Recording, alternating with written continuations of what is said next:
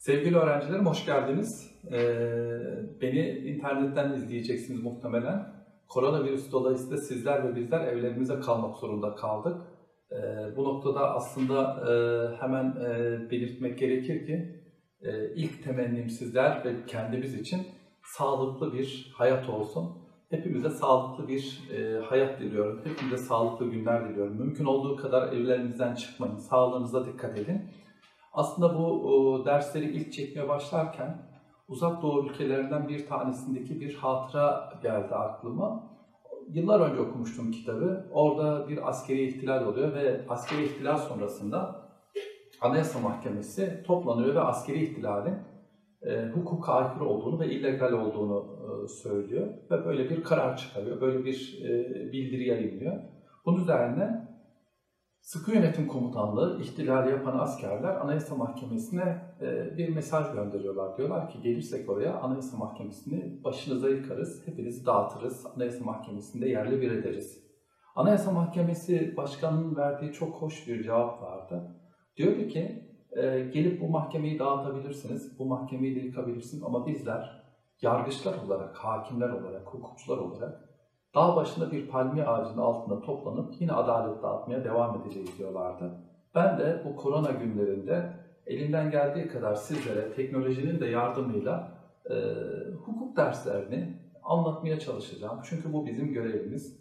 E, umarım sizlere faydalı olabilirim. E, tabii canlı yayına e, alışık insanlar değiliz. E, evimde kendi imkanlarımla bir stüdyo kurdum ve buradan sizlere seslenmeye çalışıyorum. Elbette ki e, eski tiyatrolarda söylenen şu lafı herhalde burada söylemem gerekir. Sürçülisan ettikse affola. Gerçekten hata yaptıysak e, affola. Ben e, bütün derslerime bir şiirle başlarım. Burada da bir şiirle başlamak istiyorum. E, Refik Durbaş'ın Kırık Ayna şiiriyle. Refik Durbaş çok güzel şiirleri olan bir şair ve geçtiğimiz yıllarda vefat etti. Kırık ayna şiirini sizlerle paylaşmak istiyorum. Parmakların ucuyla arkaya attığın saçlarının sonbaharına düştüm. Elimi tut, yalnızlığımı okşa. Gözümün izi kalsın gözünde, aynadaki suretine sar beni. Gamzen açan kır çiçeği üzerindeydi acılarım. Sen rengini kokladın, ben kokusunun rengini, sonbahar akşamına sar beni. Seni hangi ömrümle sevdiğimi bir güz yağmurları bildi, bir de saçlarına düşen sonbahar. Kahve fallar resmi kim çizdi? Üşüdüm yağmuruna sar beni. Hasretime baha, çölüme serap ol. Kendine başka anlam bulsun intihar. Son istasyonda beklerken ömrüm, seni sevdim ne söylesem hepsi inkar. Giderken elvedana sar beni. Evet, şairi de yad etmiş olduk e, vefatının arkasından. Şimdi şirketler hukukuna aslında e, önce biraz bir giriş yapmak gerekirse biz bütün derslerimizde, rekabet hukuku derslerini anlatırken de, ticari işletme hukuku dersini anlatırken de hep aslında biz e, hukukun ya da anlatmış olduğumuz konuların temelini bir yerlere dayandırma ihtiyacı hissederiz. Ve genel itibariyle de elbette ki bir hukuk sisteminin içinde dayandıracağımız en temel metin anayasa olmalıdır. Anayasanın aslında 48. maddesine baktığımız zaman şirketlerin temelini dayandırabileceğimiz temel dayanakların orada e, var olduğunu görüyoruz. 48. maddesinde çok net bir şekilde diyor ki herkes dilediği alanda çalışma ve sözleşme hürriyetine sahiptir. Özel teşebbüsler kurmak serbesttir. Şimdi dolayısıyla aslında şirketler de e, özel teşebbüsün bir görünümü olarak karşımıza çıkmaktadır. Tabii ki tarihi süreç içinde aslında hani şirketin doğuşunun ne zaman doğduğunun e, çok net bir tespiti yapılamaz. Ama şunu söyleyebiliriz ki aslında insanoğlunun belki de ilk çağlarından ya da yaratılışından bu tarafa muhtemelen şirket kurmaya devam ettiler. Şirket kurdular. Şirket kurmakla başladılar belki de işe diyebiliriz. Neden? Çünkü aslında bizim dilimizde de, bizim atasözlerimizde de çok güzel e, deyişler bulunmaktadır. Bir elin nesi var, iki elin sesi var. Dolayısıyla insanoğlu aslında ilk çağlardan itibaren Belki de şirket kurmak maksadıyla değil ama hayatlarını kolaylaştırmak, kazançlarını artırmak maksadıyla zaten emeklerini ve sermayelerini, ellerinde bulunanları zaten birleştiriyorlardı. İşte aslında bunlar da zaten şirketin temelini oluşturmaktadır. İşte Türkiye Cumhuriyeti Anayasası'nın 48. maddesi de esas itibariyle bu tür özel teşebbüsleri, bu tür özel girişimleri aslında himaye altına almıştır. Şimdi tabii şirket dediğimiz zaman hep kafamızda beliren kavram tüzel kişilik ama şirketin her zaman tüzel kişilik olmadığını belirtebiliriz. Özellikle borçlar kanununda düzenlenen adi ortaklığın mesela tüzel kişiliği bulunmaz. Ama genel itibariyle belki de siz 3. sınıftaki öğrencilerimiz olarak adi şirket kavramıyla pek de karşılaşmadınız ama genel itibariyle şirket dediğim zaman karşınızda ya da kafanızda canlanan şey genel itibariyle hep tüzel kişiliktir. Peki tüzel kişiler acaba e, gerçek kişilere tanınan haklardan ne kadar istifade edebilir? Aslında bu bizim hukukumuzda çok eski kararlar da var ama 2001 tarihli e, 4. hukuk dairesinin bir kararında çok net bir şekilde tespit edilmiştir. Tüzel kişiler, yani tüzel kişilerin içine şirketler de girebilir, dernekler de girebilir, vakıflar da girebilir. Bu kişiler aslında gerçek kişilere tanınan bütün haklardan yararlanabilir. Yeter ki sadece gerçek kişiye mahsus evlenme, nişanla, nişanlanma vesaire gibi bir takım sadece gerçek kişiye mahsus hakları olmasın bunlar. Onun dışındaki bütün haklardan faydalanabilir. Bu nedenle esas itibariyle şirketler hukukunda da biz bunları belki yeri geldikçe kullanacağız. Bir anonim şirketin de ticari itibarı pekala zedelenebilir. O da bir manevi ızdırap çekebilir ve dolayısıyla bir manevi tazminat talebi de gündeme gelebilir.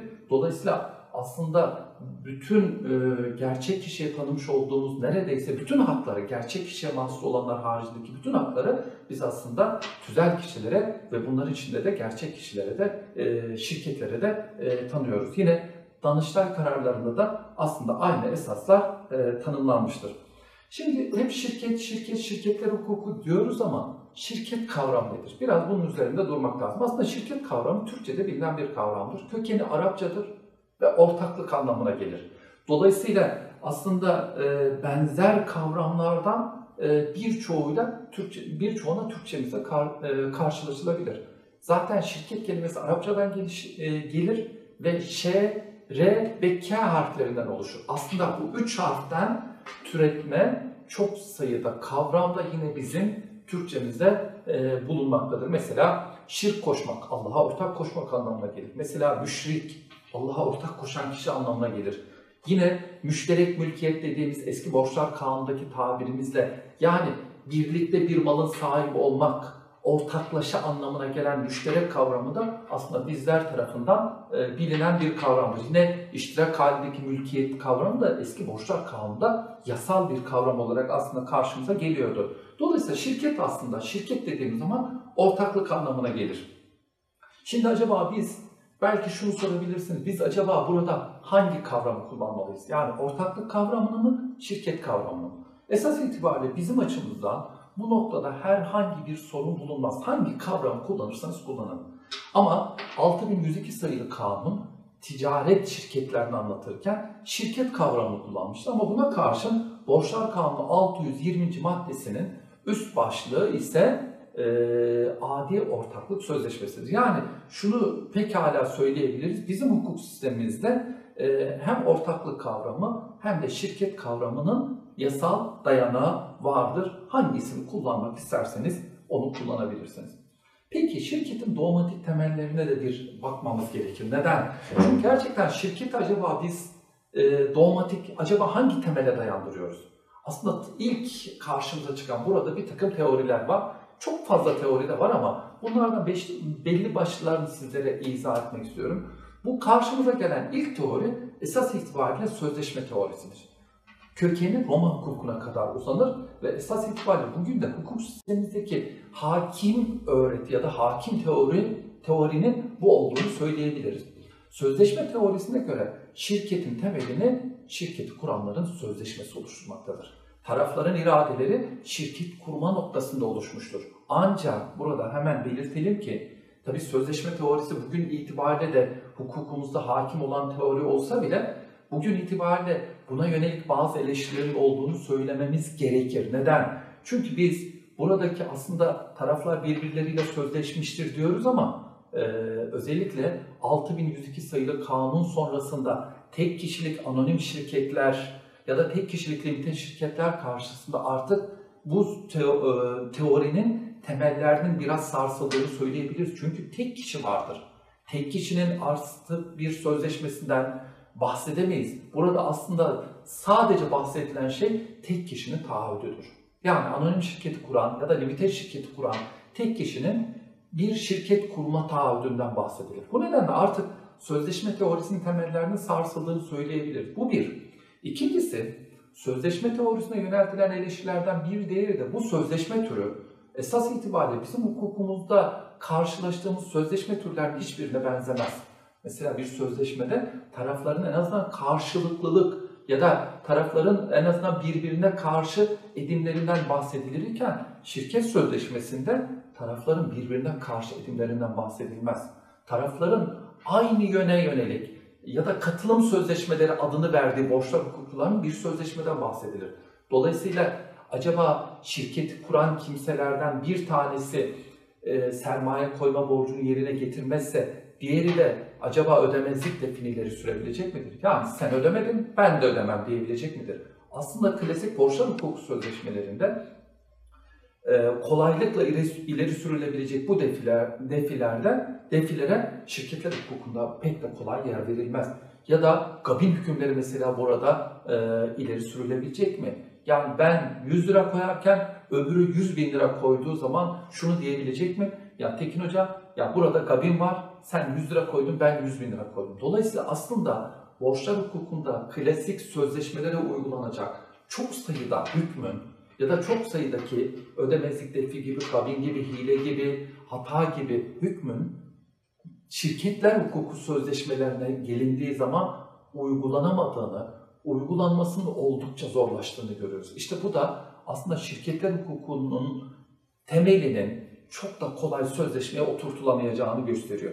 İkinci bir teori toplu işlem teorisidir. Toplu işlem teorisine göre şirketin temeli aslında e, birden fazla kimsenin aynı hedefe yönelen, aynı amaca yönelen işlemleridir. Bu nedir? Bu şirketi kurma iradesidir. Organizasyon teorisinde ise aslında e, şunu ifade ediyor kısaca. O şirketi kuran kimseler kendilerinden ayrı ve bağımsız bir organizasyon kurmak için yola çıkmışlardır. Örneğin şirketin e, mesela bir karar organı, bir yönetim organını kurmak için yola çıkmışlardır ve bunlar kendilerinin dışında başka bir organizasyon oluşturmak için hareket etmektedirler.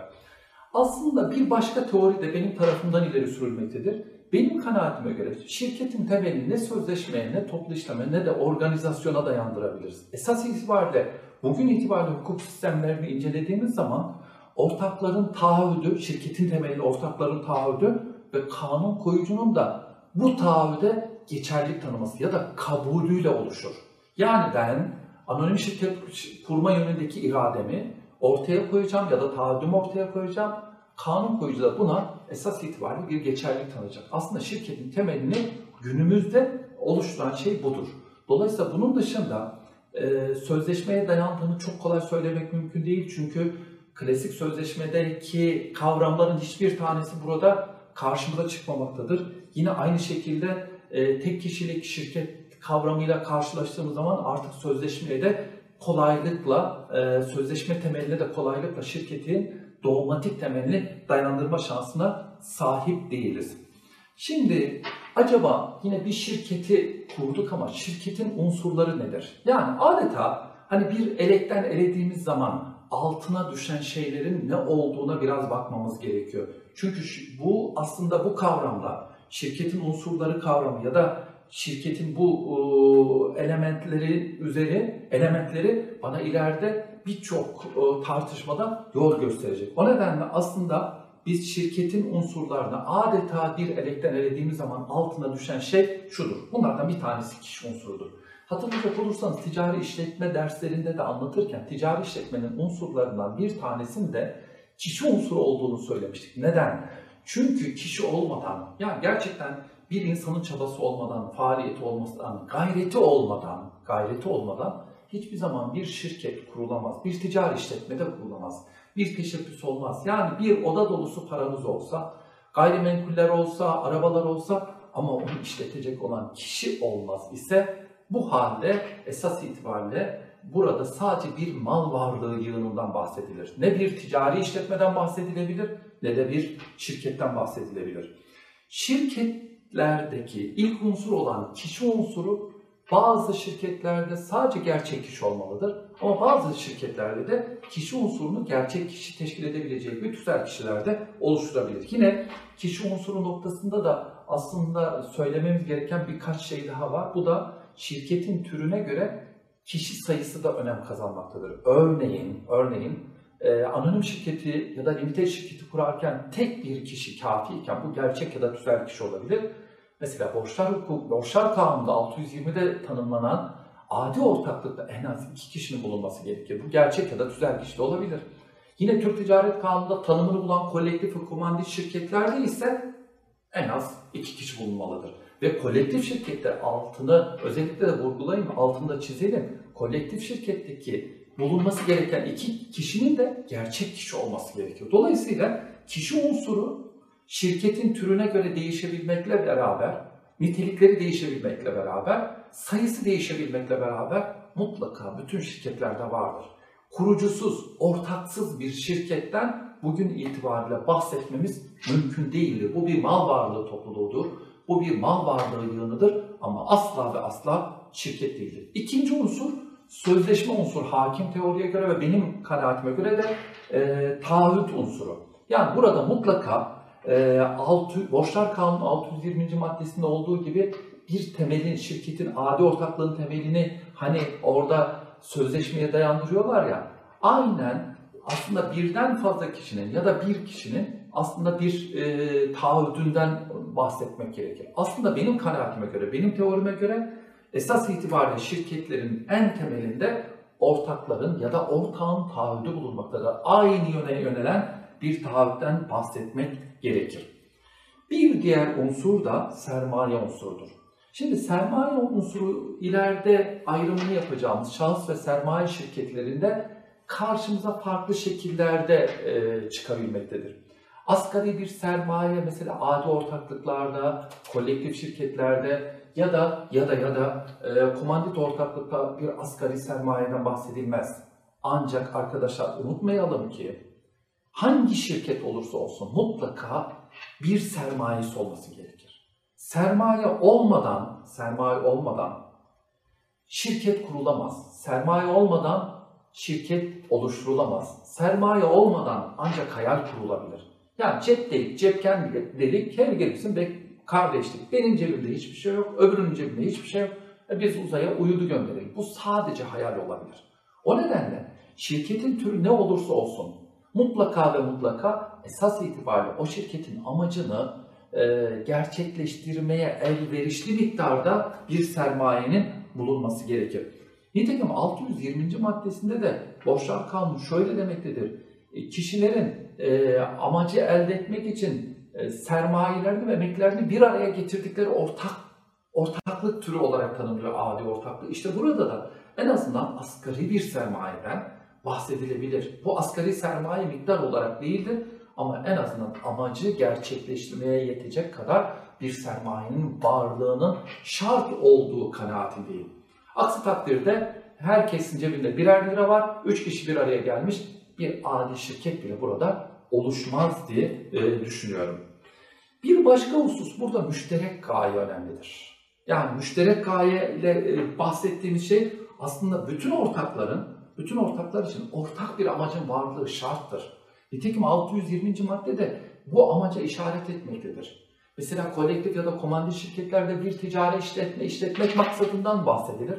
Anonim ve limite şirketlerde ise her türlü iktisadi gayeden bahsedilir. İşte mutlaka burada e, kural olarak bir amaç olmalıdır. Ve dolayısıyla bu amaç da ortak bir amaç olmalıdır. Aslında e, tabii şirketler hukukunun ileriki derslerine geldiğimiz zaman göreceğiz ama ileriki derslerde göreceğimiz üzere aslında e, bütün şirketlerin hangi konuda, hangi e, konularda çalışacağı şirket sözleşmesinde yazılır. Dolayısıyla ve bu şirket sözleşmesindeki konuların elde edilmesinin imkansız hale gelmesi sonrasında da bütün şirket türlerinde infisah dediğimiz kendiliğinden dağılma kavramı karşımıza gelir ki bu da esas itibariyle benim kanaatime göre bir bu ortak amaca işaret etmektedir. Dolayısıyla birden fazla kişi ya da bir kişi bir amaca doğru yürümektedir şirkette diyebiliriz. Şimdi diğer bir e, kavram da afektio socialis dediğimiz başka bir kavram. Yani ortak gayeye ulaşmak için bir çaba gerekir.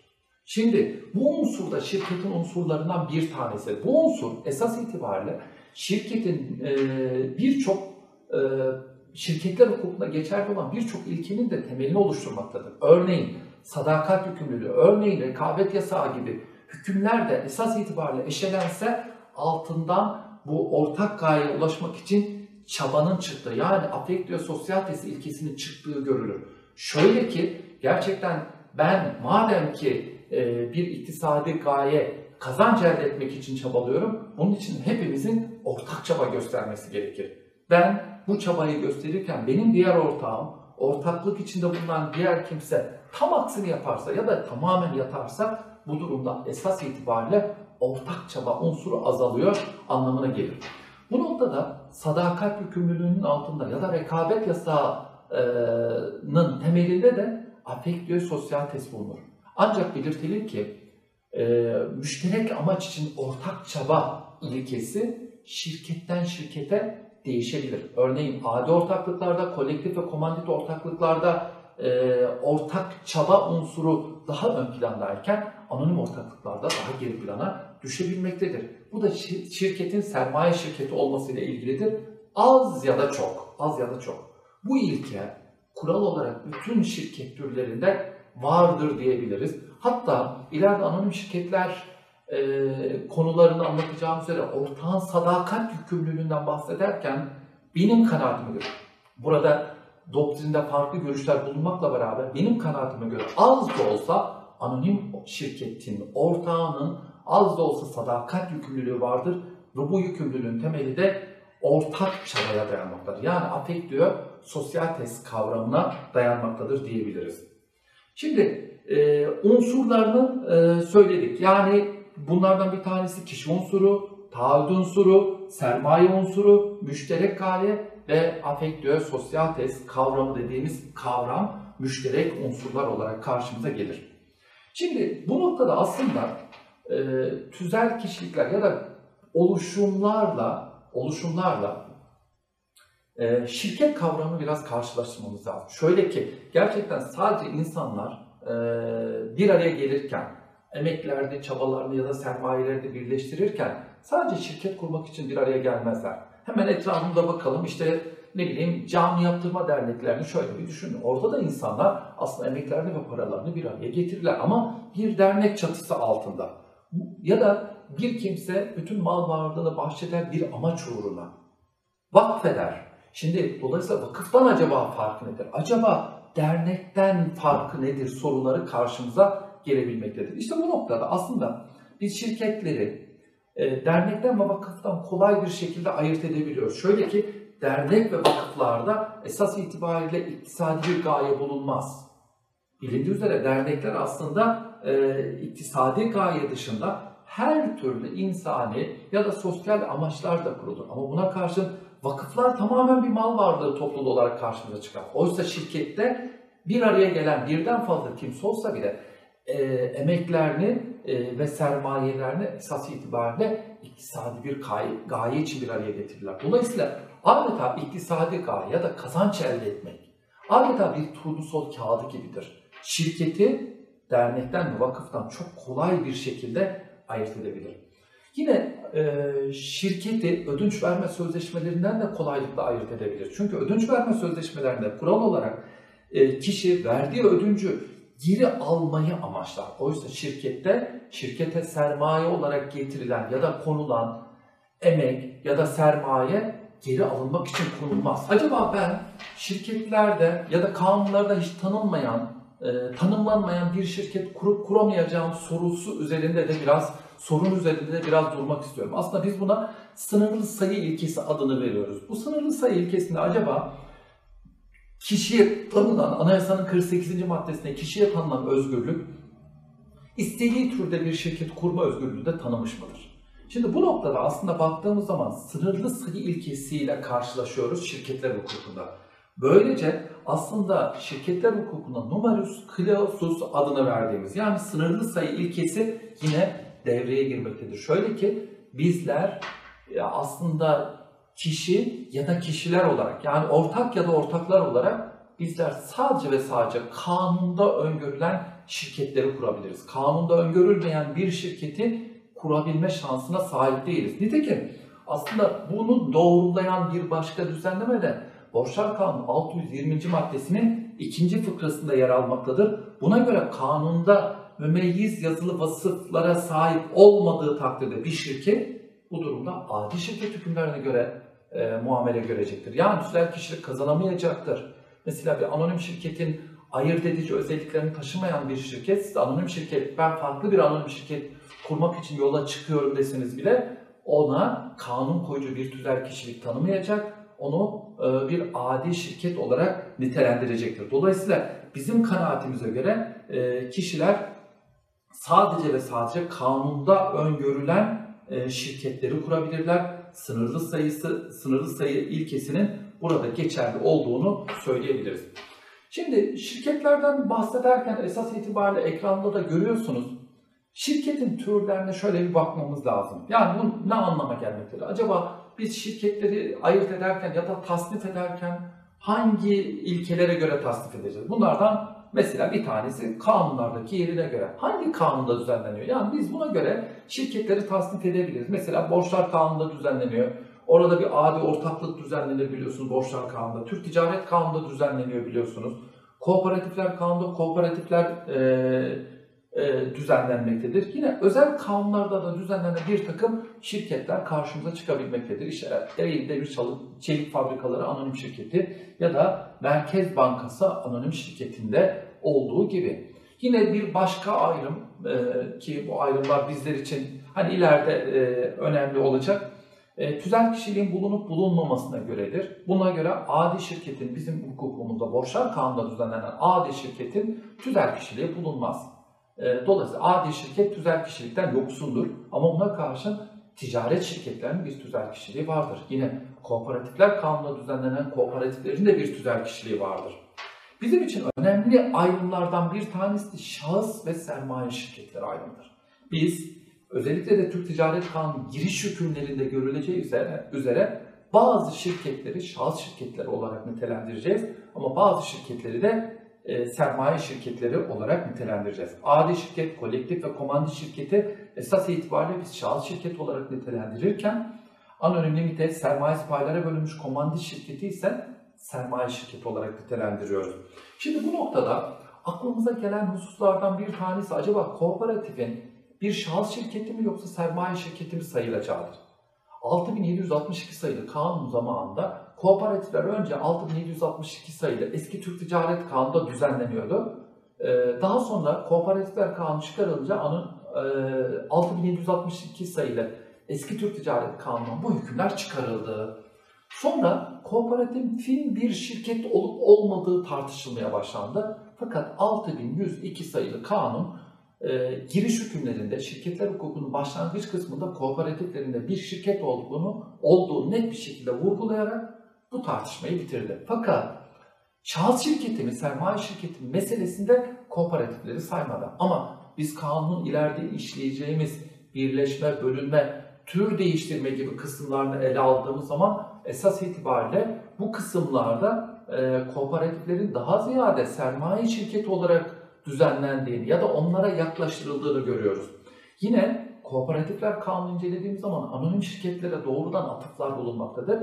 Bu atıflar ve bu düzenleme şekli, birleşme, bölünme, tür değişme yani yapısal değişikliklerde kooperatiflere bir e, anonim şirket gibi ya da sermaye şirketi gibi muamele edildiği düşüncesinden hareketle biz kooperatiflerin esas itibariyle bir sermaye şirketi olarak nitelendirilmesi gerektiği görüşündeyiz. Ortakların sorumluluğu bakımından da şirketi ayırabiliriz. Ortağın sorumluluğunun birinci dereceden olması ya da ikinci dereceden olması gibi. Şimdi arkadaşlar burada tüzel kişiliği bulunmayan şirketlerde ortaklar şirket alacaklarına karşı doğrudan sorumludur. Çünkü ön tarafta bir tüzel kişilik bulunmaz. Ama buna karşın bir tüzel kişilik varsa özellikle de şahıs şirketlerinde kolektif ve komandit ortaklığı bir tüzel kişiliği vardır. Şirket alacakları elbette ki önce alacaklarını şirketten talep edecekler. Alamazlarsa ortakların kapısını çalacaklardır. İşte biz buna ikinci dereceden sorumluluk adını veriyoruz. Burada ikinci dereceden sorumluluk dediğimiz bir sorumluluk söz konusu. Buna karşı sermaye şirketleri olan Ee, anonim ve şirketlerde birinci dereceden, ikinci dereceden sorumluluk söz konusu değildir. Bunlar gerçekten şirketin tamamen tüzel kişiliğinin, ortağın tüz, var, mal varlığından ve kişiliğinden ayrılmasının zirvesini teşkil eder. Burada bütün borçlardan ortakların sorumluluğuna asla gidilmez. Sadece ve sadece şirket sorumludur. İleride yeri geldiği zaman tüzel kişilik perdesinin aralanması teorisine de kısaca temas edeceğiz ama bugün itibariyle bunun çok fazla da yeri değil. Şimdi ekranlarda e, sizler de görebiliyorsunuz. E, şirket türleri içinde aslında e, şirket türlerini böyle bir e, sıraladığımız zaman adi şirketin, kolektif ve komandi şirketin şahıs şirketlerinde anonim, limited, sermaye paylara bölünmüş komandit ve kooperatifinde sermaye şirketleri arasında yer aldığını görüyoruz ki bu bizim için aslında önemli bir ayrım. Ee, bizim bunları e, bir karşılaştırmamız lazım. Çünkü bunlar bizim için aslında son derece önem arz eden aslında bir takım ayrımları ya da bir takım e, farkları içermektedir. Şimdi ben elimden geldiği kadar şahıs şirketleriyle sermaye şirketlerini birbirleriyle karşılaştırmaya çalıştım. Şimdi şahıs şirketinde özellikle asgari sermaye şartına şöyle bir bakalım. Şahıs şirketlerinin hiçbirisinde arkadaşlar asgari bir sermaye yoktur. Dikkat, dikkat. Tekrar daha önceki anlattıklarıma gönderme yaparak e, belirtmek istiyorum. Şahıs şirketlerinde asgari bir sermaye şartının olmaması bu şirketlerin hiç sermayesinin olmayacağı anlamına gelmez. Orada söylediğim cümleyi tekrar etmek istiyorum. Parasız, emeksiz, hiçbir şeysiz, sermayesiz şirket kurulamaz ancak hayal kurulur. O nedenle sadece burada bahsettiğimiz asgari sermayedir. Asgari sermaye ile kastettiğimizde sermaye şirketlerine indiğimiz zaman hemen görülebilmektedir. Örneğin kanun koyucu anonim şirketlerin kurulabilmesi için 50 bin Türk lirasını e, limite şirketlerin kurulabilmesi için de 10 bin lira asgari e, sermayeyi şart koşmuştur. Görüleceği üzere asgari sermayenin kastettiği şey budur. Yoksa sermayesi bir şirketin kurulması değildir. Tekrar vurgulamak istiyorum. Şimdi paylar ve diğer ortaklık hakları bakımından da sermaye şirketleri ile şahıs şirketleri birbirinden gerçekten kalın bir çizgiyle ayrılır. Neden? Çünkü şahıs şirketlerinde önemli olan ortak sayısıdır. Yani kelledir. Kelle hesabı yaparız.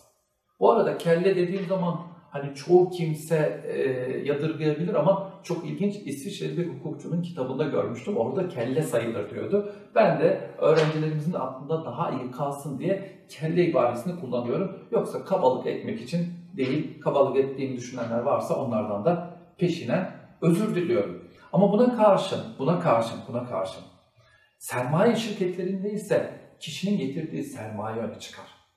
Yine e, sokak tabiriyle param kadar konuş ilkesi burada geçerlidir. Kim ne kadar sermaye getirmişse, ne kadar sermaye payı koymuşsa o kadar konuşmalıdır. Çünkü sermaye şirketlerinde önemli olan kişi değil, tamamen sermayedir, paradır. O nedenle burada bütün haklar da ona göre belirlenecektir. Yine oy hakkına geldiğimiz zaman ki önemli bir katılım hakkıdır. Burada şahıs şirketlerinde kendi hesabı yapılır ama buna karşın sermaye şirketlerinde konulan sermayeye göre değişen pay hesaplamaları vardır. Yani ne kadar oya sahip olacağınız, koyacağınız paraya göre belirlenecektir. Yine ortak değişimi bakımından da sermaye şirketleriyle şahıs şirketleri çok ciddi anlamda kalın çizgilerde ayrılır. Şahıs şirketlerinde e, önemli olan husus ortakların birbirine olan güvenidir. Dolayısıyla bu güven ilişkisi tesis edildiği için burada önemli olan şey güvendir ve burada ortaklar arasında değişim oldukça zordur. Mesela bir adi ortaklığa yeni bir ortaklığın kabul girebilmesi ortakların oy birliğine tabidir. Yine kolektif şirketlerde de benzeri bir ilke geçerlidir. Oy birliğiyle yeni bir ortak alınabilir. Çünkü güvenmediğiniz bir kimseyle ortaklık yapmazsınız. Düşüncesi bu ortaklıklarda hakimdir. Ama buna karşın şahıs şirketlerinde ortaklar arasında değişim oldukça kolaydır. Özellikle sermaye şirketlerinde sermaye şirketinin belki de tavanlı zirvesini oluşturan anonim ortaklıklarda pay kolay bir şekilde el değiştirebilmektedir. Bu da bizim için önemli. Güven unsuru az önce söylediğim gibi şahıs şirketlerinde son derece önemliyken e, sermaye şirketlerinde artık bu esnemiştir. O kadar önemli değildir. Rekabet yasağı da buna bağlı olarak değişir. Rekabet yasağı bütün şahıs şirketlerinde karşımıza rekabet yasağı gelir.